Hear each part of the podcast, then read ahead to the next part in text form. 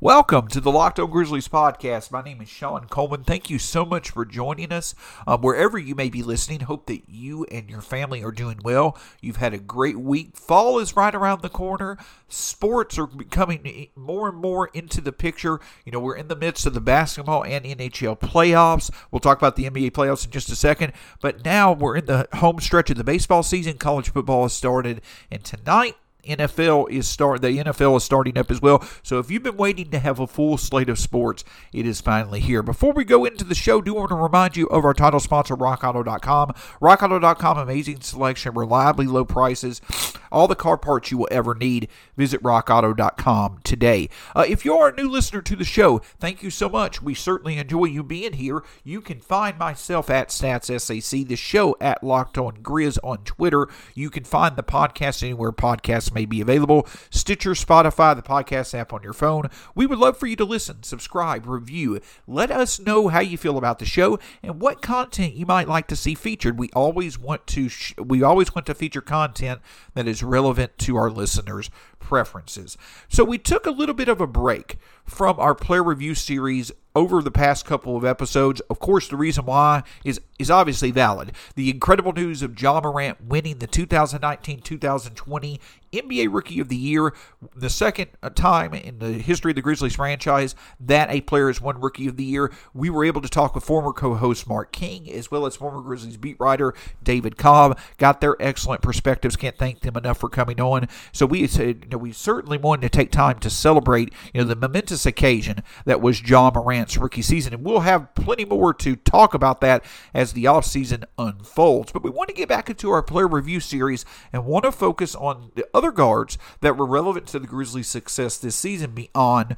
Morant, and that starts with Tyus Jones. Now, Tyus Jones came to the Grizzlies in the summer of two thousand nineteen. It goes back to the Marc Gasol trade in, in uh, February of two thousand nineteen. In that trade, Jonas Valanciunas wound up being the main future piece that we got in exchange for Gasol. But another name, DeLone Wright, was actually viewed by some, including myself at times, as potentially being the main piece himself. As after a few impressive months with the Grizzlies that DeLone Wright showed, at the end of the two thousand eighteen two thousand nineteen season, the expectations were that the Grizzlies would pursue him and, and sign him to an extended contract in restricted free agency. Well, instead of signing him, they used him to, as a way in a trade to get extra picks. They traded him to Dallas for two picks. And then they took the money that was earmarked for Wright and actually used it to sign Jones. Now, at the time that Jones was signed, there was a bit of a debate.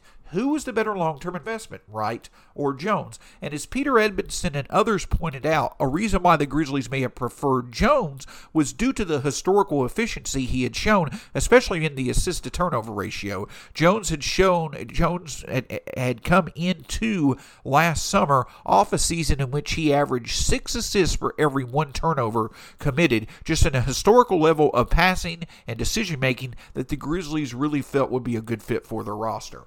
Well, as the season started, that aspect of Jones' game certainly remained, but he did struggle to start out. However, it was certainly understandable. Jones, is to start the season, was twenty-three, twenty-four years old.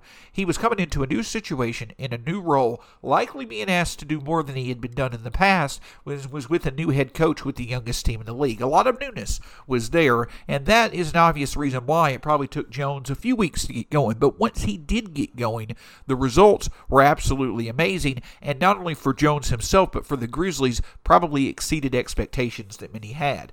In terms of The, his efficiency, Jones maintained that level of historical production despite the fact that he was featured more. In the two thousand eighteen two thousand nineteen season, Jones averaged seven point five assists and one point one turnovers per thirty-six minutes. That was with a fourteen percent usage rating and over fifteen hundred minutes of play.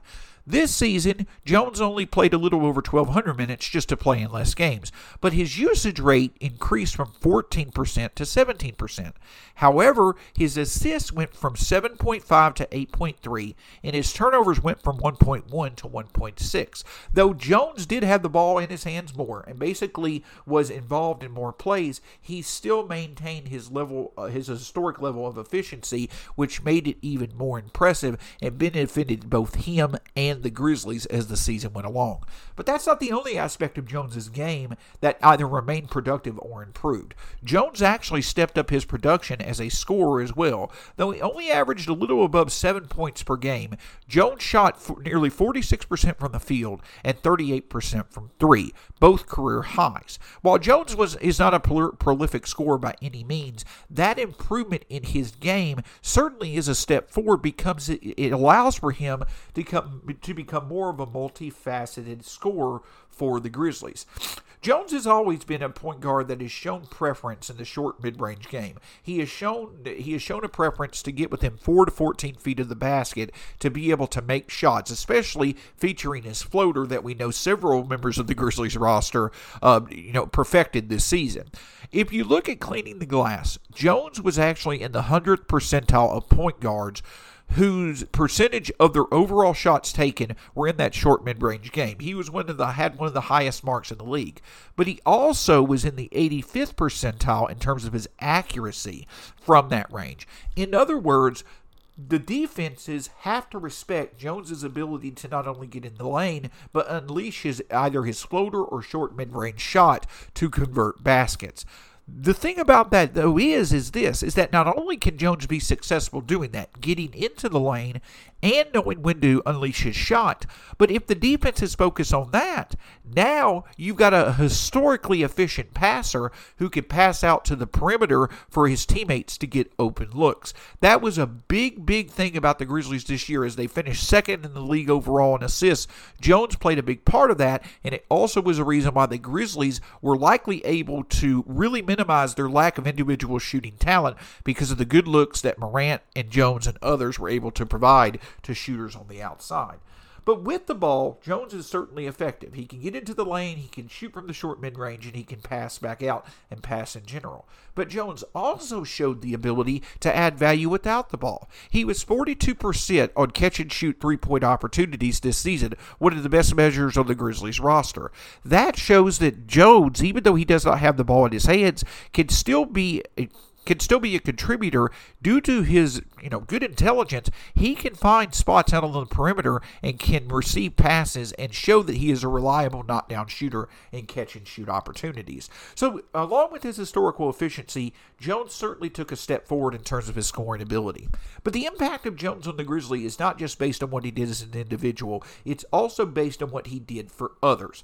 With Jones in the mix as the guiding hand of our second unit, the Grizzlies reserve unit led the N B A among all league reserve units in the N B A. The Grizzlies were first in assists and first in field goal percentage, despite many other benches likely likely having better individual talents. Jones simply elevated the offensive games of other members of the Grizzlies bench. Kyle Anderson, um, uh, Josh Jackson, Orgy Dang, DeAnthony Melton. Each of these players' offensive games were better. Brandon Clark even were better when they played with Jones. That's why you see Jones's name a lot uh, among the best lineups of the Grizzlies when it comes to offensive rating and net rating. But this was even more evident by when Jones did not play, and that was in the bubble. When Jones's injury occurred between the Miami Heat scrimmage and the first game against Portland, we did not know how much of a blow it would be, but it wound up being quite devastating. Though the Grizzlies bench did eventually become an advantage again due to the emergence of Grayson Allen, it's hard not to say that Jones would have been a difference-making player for the Grizzlies and that his involvement likely would have helped us at least win one more game to have a good chance in the playoffs. It clearly was evident that the Grizzlies missed Jones and that he was a big, big part to their success this season. But the thing about it is this, we have Jones, Allen, and Clark all under contract for multiple years going forward.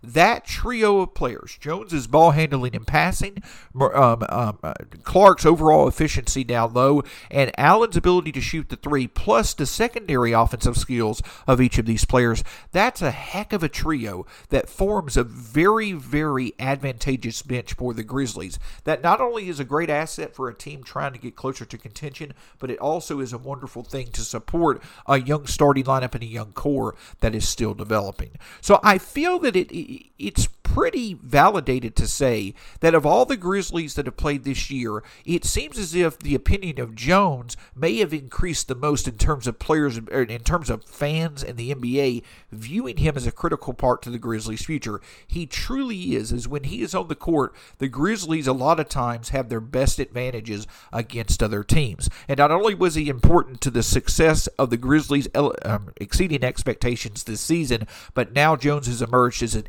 integral part of the Grizzlies' core going forward and could be a big reason why the Grizzlies continue to, you know, find success on their path to becoming a sustainable winner. When we come back, we're going to talk about another guards, a few other guards whose seasons may now make it to where their future with the Grizzlies, or in terms of their roles with the Grizzlies, may not be as certain as Tyus's. All of us in some form or fashion have relied on restaurants in the past as outlets to enjoy time with family and the ones that we love, to get away from the rigors and the stresses of everyday life. Well, now with all that has occurred, while we have relied on restaurants in the past, they are now relying on us. Though their dining rooms may be closed, we can still enjoy the same delicacies that they offered in the past through the delivery app known as DoorDash. DoorDash is the app that brings you the food you're craving right now, right to your door. Ordering is easy. Open the DoorDash app, choose what you want to eat, and your food will be left safely outside your door with the new contactless delivery drop-off setting. With over three hundred thousand partners in the U S, Puerto Rico, Canada, and Australia, you can support your local go-tos or choose from your favorite national restaurants like Wendy's and the Cheesecake Factory. Many of your local restaurants are still open as we speak, and all you have to do is open the DoorDash app, select your favorite restaurant, and the food will be left right at your door. Right now, our listeners can get five dollars off and zero delivery fees on their first order of fifteen dollars or more when you download the DoorDash app and enter code LOCKEDONNBA. That's five dollars off your first order and zero delivery fees when you download the DoorDash app in the App Store and enter code LOCKEDONNBA. Don't forget, that's code LOCKEDONNBA for five dollars off your first order with DoorDash. The fall is here. Many activities are going on. Obviously, school is starting. So now more than ever is the least advantageous time for something to go wrong with your car. But as we all know, it likely will. Where if you're someone like me who can... just doesn't have a lot of knowledge about cars, I may not be able to do the repairs, but I at least know where to go to get the parts, and that's rock auto dot com. rock auto dot com is great for several reasons. It's easy to use. Within a few clicks of the button, you'll get what you need, and you're likely going to find what you need due to the depth of options in terms of car parts and makes and models that Rock Auto supports. No matter your level of expertise on cars, if you do your own repairs, do them for others, or if you need someone else to do them for you, rock auto dot com can support whichever level of car knowledge you have, and it's also cost efficient. This is a family-owned business. They know a lot of times car repairs fall outside of the budget, so they try to keep things as inexpensive as possible. If you go to rock auto dot com right now, let them know the Locked On Podcast Network sent you. rock auto dot com, amazing selection, reliably low prices, all the car parts you will ever need. Visit rock auto dot com today. Tomorrow on Locked On Grizzlies, we will end our player review series by looking at some significant names in the starting lineup. A few names who certainly are a big, all three of the names we'll be looking at are a big part of the Grizzlies' core. Uh, two of them uh, certainly had um, a very good season for the Grizzlies. One of them did not play a game at all, but we'll still talk about how integral he is viewed by the franchise to the success of the fu- to the future of the franchise. We will talk about that tomorrow. But continuing to look at the guards, the backcourt, and members of the backcourt who were relevant to the Grizzlies' success this season, we now turn our attention to DeAnthony Melton. When it comes to um, DeAnthony Melton, the thing about it is this, is that there likely is not a better example of how awesome of a job that this front office and the coaching staff did at identifying and developing talent this season than DeAnthony Melton, in my opinion. Melton was acquired in the trade with Josh Jackson, in which Kyle Korver and Javon Carter was sent to Phoenix for Melton, Jackson, and, and two second-round picks. Now, Jackson may have been the headliner, but it certainly seems as if the Grizzlies were focused on Melton, as there had been rumors, there had been, you know, talks that the Grizzlies had been aware of Melton or had focused on Melton before the two thousand eighteen draft. Well, coming into the season, Melton was a back-of-the-bench talent. You know, it wasn't really seen... He he was not really a part of the rotation to start off. But his injuries and ineffective start and ineffectiveness started to impact the Grizzlies as they as they got past a very tough part of the series in late November. Melton started to Melton started to see his play increase, and as it continued to increase, it became clear that the Grizzlies clearly were at their best. They clearly had their biggest advantage a lot of times when Melton was on the court. Now, Melton didn't provide that value or did not add value in, you know, traditional manners, as you would expect. For the season, he played sixty games, started eight of them, and averaged nineteen point five points per or nineteen point five minutes per game. He he averaged seven point six points, Three rebounds, or three point seven rebounds, two point nine assists, and one point three steals. But the big thing about Melton is, is that his contributions were not from shooting. Melton actually shot forty percent from the field this year and only twenty-eight percent uh, from three. In fact, Melton was one of only eleven players, ten players this season who sh- attempted at least one hundred forty-three pointers and shot less than thirty percent. So shooting is not a big part of Melton's game. We had hoped to see that from the scrimmages and from the training camp that we saw in the bubble, but Melton never really, really developed shooting from distance. It just simply was not a part of his game. While that is important, the big thing about Melton, though, and the encouraging thing about Melton, is that he found other ways to contribute. On the season, Melton, as mentioned above, per thirty-six minutes, Melton averaged fourteen points per game, but he also averaged nearly seven rebounds, over five assists, and nearly two point five steals on a per thirty-six basis. In other words, Melton was quite impressive in his ability to contribute in many other ways beyond scoring. Yes, in the Grizzlies' style of play, their pace and space style of play, shooting is extremely important, and that likely is the preference when it comes to player evaluation. But the Grizzlies have also mentioned high I Q players who can contribute in many ways, and that certainly is what Melton can provide. Just how special was this season in terms of Melton, Melton contributing in many ways uh, in terms of N B A history? DeAnthony Melton became just the third guard in N B A history who is who played at least a hundred or at least a thousand minutes in a single season, who contributed a twenty percent or higher assist percentage, a three percent or higher steal percentage, a one point five percent or higher block percentage, and a nine point five percent or higher total rebounding percentage.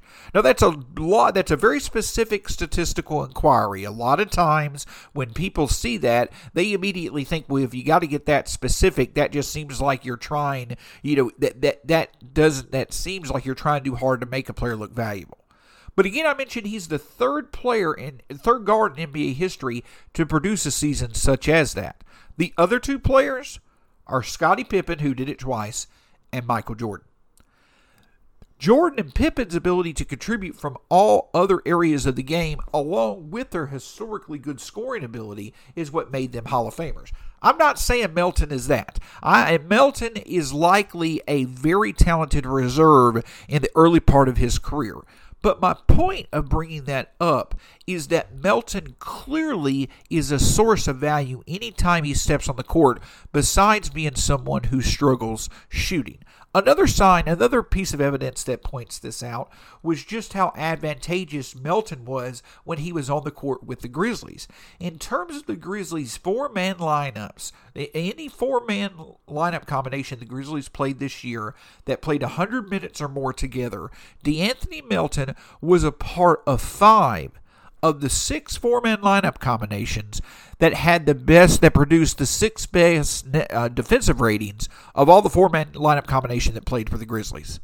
He also was a part of five of the six four-man lineup combinations that produced the Grizzlies' best net rating. Now, this is not saying that Melton was a part of the Grizzlies' most talented lineups. What this is saying is that when the Grizzlies were experiencing their best advantages, the Grizzlies lineups that gave the, the team its best advantage this season, Melton was frequently on the court when that was going on. So Melton clearly is a source of value for the Grizzlies. And again, like I say, though he does not shoot that well, a big thing about Melton's game that does add value for the Grizzlies' philosophy is in transition. For instance, you could look at the Toronto Raptors game in the bubble. Though he did struggle overall in the bubble, Melton became the first Grizzlies player to produce at least six steals in less than twenty-five minutes of play in a game.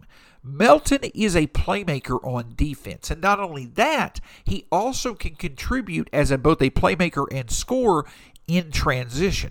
So with Melton's ability to get blocks and create steals, he is a big contributor to setting up fast break opportunities for the Grizzlies and can hold his own in terms of being someone that could add value offensively in transition as well. So when it comes to Melton, his in terms of his future with the Grizzlies, it's kind of up in the air right now simply because he is due to be a restricted free agent. The other thing to consider when it comes to Melton is that as he struggled in the bubble, and as you know, it, it, just to be honest, it seemed like his offensive game struggled without playing with Tyus Jones. Grayson Allen emerged as a clear offensive threat off the bench for the Grizzlies, especially in terms of shooting. That emergence by Grayson Allen could impact the Grizzlies' decision-making when it comes to Melton being a restricted free agent. I don't necessarily think it's going to lessen their pursuit of keeping Melton. I simply think that it gives the Grizzlies more reason to not overextend themselves. If another team comes and just pays a hefty price to bring Melton into the fold on their team, and it's going to be hard for the Grizzlies to match, the emergence of Allen may make it easier for Memphis to say, okay, or they could work out a sign and trade for Melton. But ideally, the Grizzlies, especially in the you know uncertain financial environment that awaits, ideally, I'm sure the Grizzlies would love to bring Melton back. Again, while Melton does not have the shooting prowess that seems to be preferred in Taylor Jenkins' system, his style of play is a needed contrast to the other Grizzlies players who were good on the offensive side of the game in terms of efficiency, passing, and finishing.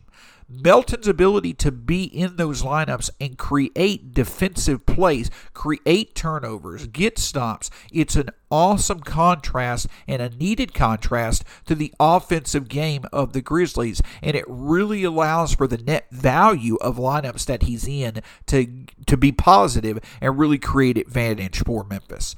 So overall, DeAnthony Melton certainly had a productive season. While his scoring is something that is a work in progress and may never be um, anything more than passable, the level of contributions that he offers from other places, especially on defense, allows for him to add value, and I truly feel makes him a priority for the Grizzlies to keep around, hopefully for multiple years, as another member of a very, very talented bench that could be one of the best benches in the N B A for the foreseeable future. When we come, we're going to take our final break, but when we come back, we're going to talk about, in my opinion, the most polarizing talent on the Grizzlies roster this year and how his performance this season really brings into focus his future role with the team. So a lot of discussion about the Grizzlies and the players on the roster since the season has ended has certainly focused on Ja Morant and Brandon Clark because of the anticipation for the, the award season and their, you know, the recognition that both of them deserve um, in terms of their stellar rookie years. But it's hard to deny that there was a more polarizing figure or more discussed figure, especially in the bubble and the season overall, than Dillon Brooks. Dillon Brooks, in my opinion, is the one player among Grizzlies fans that is likely more discussed than, than any other player when it comes to what is his true value. Now, I myself have been a critic for of Brooks, you know, this entire season. You know, for, I, I mentioned that when his when he was play, he was playing well leading up to his extension. Just wait until the competition gets a little bit tougher. He signed his extension. You know, I was a critic of that. In time, though, I have come to understand that Brooks has his role to play, and he plays it to the best of his ability. But just exactly what does that mean? Well, well, here's kind of how it breaks down. For the season, Brooks was the Grizzlies' starting point guard from the onset. He started. He played in seventy-three games and started all seventy-three of them, playing nearly twenty-nine minutes per game.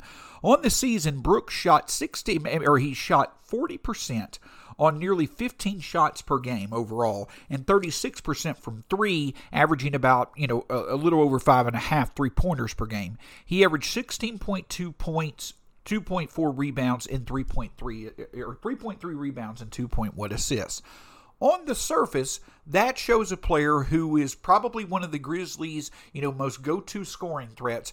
But in terms of his actual scoring ability, it's more quantity than it is quality. This is backed up by the fact that this season, of the players that that, that shot four hundred or more threes, there were thirty-three players who shot four hundred or more threes. Of those thirty-three players, Dillon Brooks, in terms of field goal percentage, is thirtieth out of those thirty-three players. In terms of true shooting percentage, he is thirty-second out of thirty-three players. And in terms of effective field goal percentage, he is thirty-first out of thirty-three players. Basically what this means is, is that Dillon Brooks is the definition of a volume shooter. He is someone who is going to shoot, and if he's not being successful, he's going to try to shoot his way out of it. We've seen that all season long. However, the thing about Brooks, the reason why Brooks Steele is a polarizing figure is because there was a certain stretch of his season in which he did play very well, and he was a difference-making talent. But as I stated then, and I feel the numbers show now, I feel that was more due to the level of competition that Brooks was playing instead of Brooks's actual true talent level. A way to look at that is Brooks's true shooting percentage per month this season. When Brooks got going was in was in December and January of this year, and his true shooting percentage seems to show that. Brooks started off the season okay, but when the month but when December came along, he really started to take off.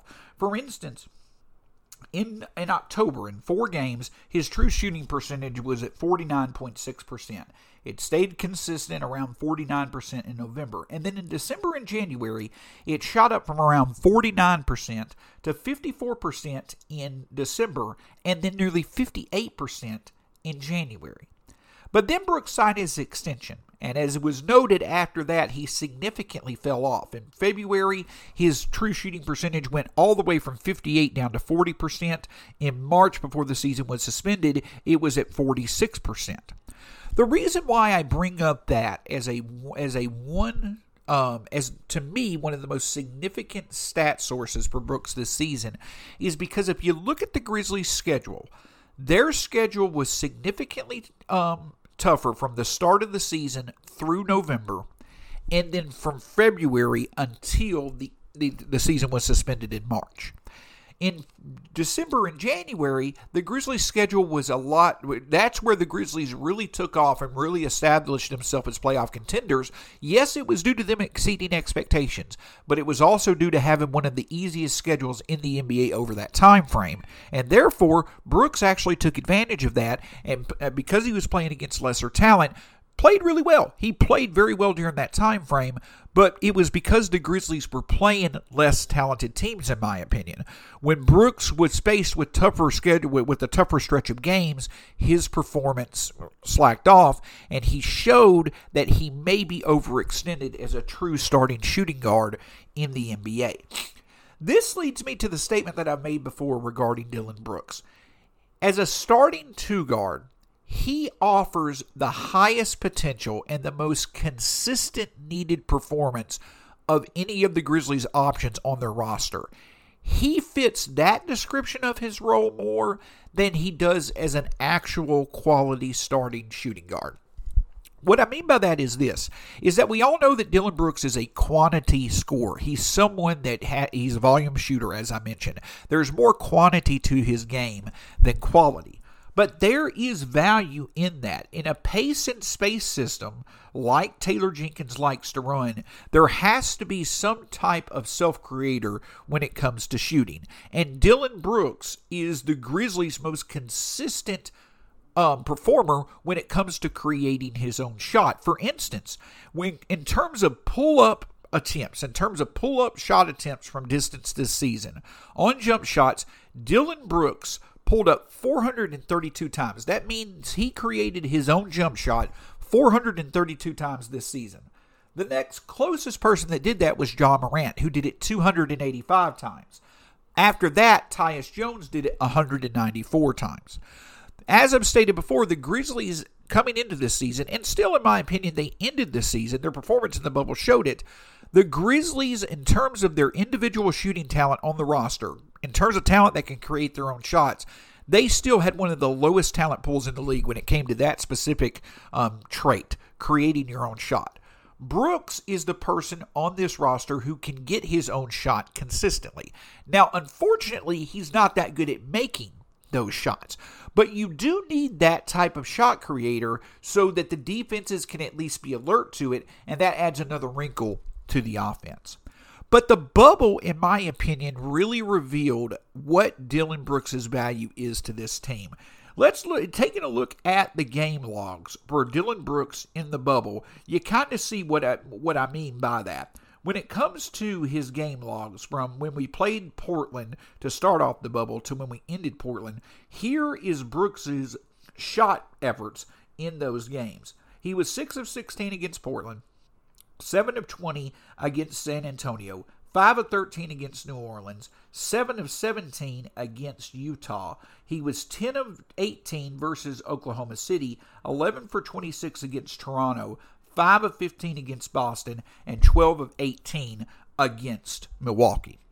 So the thing about it is this, is that when it comes to, um, and, and also in the game against Portland, in the play-in game, he also was very productive as well. What that reveals about Brooks is this, is that he's he's kind of an all-or-nothing type talent. When he is on, the Grizzlies can compete with anyone. You can see it in the two games that they won in the bubble versus the play-in game and the play-in game in which way they were very competitive. The games that they won in that final play-in game against Portland, arguably their three best performances, was when Brooks was at his best. He shot um, above fifty percent in both of those games. But obviously for a player whose season probably is going to be most defined by a meme in which he shot a three with triple teamed with Grayson Allen in the corner, we also know that the that while he can, while he can be great when he's on, he can certainly be detrimental to when he's off. The reason why Brooks is polarizing is because our fans know that. When Brooks is on, this team can play with anybody in the league, and we are a true playoff contender. But when he's off, he certainly can take away from the Grizzlies' performances. The key for if Brooks is going to remain that type of player, he does have a role on this team. However, that likely is as a sixth man off the bench. The Grizzlies are going to need to find some way to make it to where Brooks is not all or nothing to remain their starting shooting guard. He is going to have to find ways, especially with his decision-making. If his shot is not there, he's going to have to show better decision-making to give the Grizzlies better offensive looks. As I mentioned a few times in the bubble, the Grizzlies may not have lost that many turnover battles, but when you consider the fact that Brooks arguably seven to ten times a game wasted a possession on a bad shot, that's just like a turnover. And that's seven to extra possessions the Grizzlies could have found better shots and had a chance to win in a lot of their close games. If Brooks is consistently doing that more often than he is actually contributing as a consistent scorer, his best place in the future is on the bench. However, if he can fill in that all-or-nothing void from where if he is great as a shooter, that's awesome, but if he's not, he can find other ways to contribute, such as setting up other players and making better decisions. I do think he has a very valid spot on this team. But in terms of Brooks' future with the Grizzlies, I do not think that their ceiling is met with him as the starting two guard. I feel that he is a very solid six man. I feel that his contract shows that. I feel the Grizzlies gave him a contract extension to eventually, if he turns into a starting shooting guard, they got a, they got a discount, obviously. They got a bargain. If he becomes a six man, he's basically paid league average. Or if he continues to be a, a frustrating player that the Grizzlies have certainly given plenty of opportunities to and he's just not developing, then he could become a potential trade piece when it comes to matching salary. So there are certainly many ways in which Brooks can add value for the future. Hopefully, in time, he'll be able to continue to develop his game. Maybe he becomes a better shooter. Perhaps on nights that he's not shooting well, he becomes a better decision maker and can contribute in other ways. But at this point in time, in terms of the player um, Dillon Brooks is, yes, he offers the highest ceiling of any of the Grizzlies' current options when it comes to the off guard playing next to Ja Morant, so he makes the most sense as a starter. But in the grand scheme of things, as the Grizzlies try to move closer to contention, I think Dillon Brooks is best utilized off the bench, and hopefully in time the Grizzlies will make a move to bring in a better talent to be the starter, and Brooks can add to an already beneficial bench to get us one step closer to being a contender. Thanks so much for joining us on this uh, edition of the Locked On Grizzlies podcast. Again, you can find us on Twitter at Locked On Grizz, myself at Stats S A C. Tomorrow, we will again focus on some bigger names on the Grizzlies roster in the final part of our player review series, really diving into some of the Grizzlies starters and how they can continue to be impactful as the Grizzlies continue to develop as a team. Until next time, we'll talk to you soon here in the Locked On Grizzlies podcast.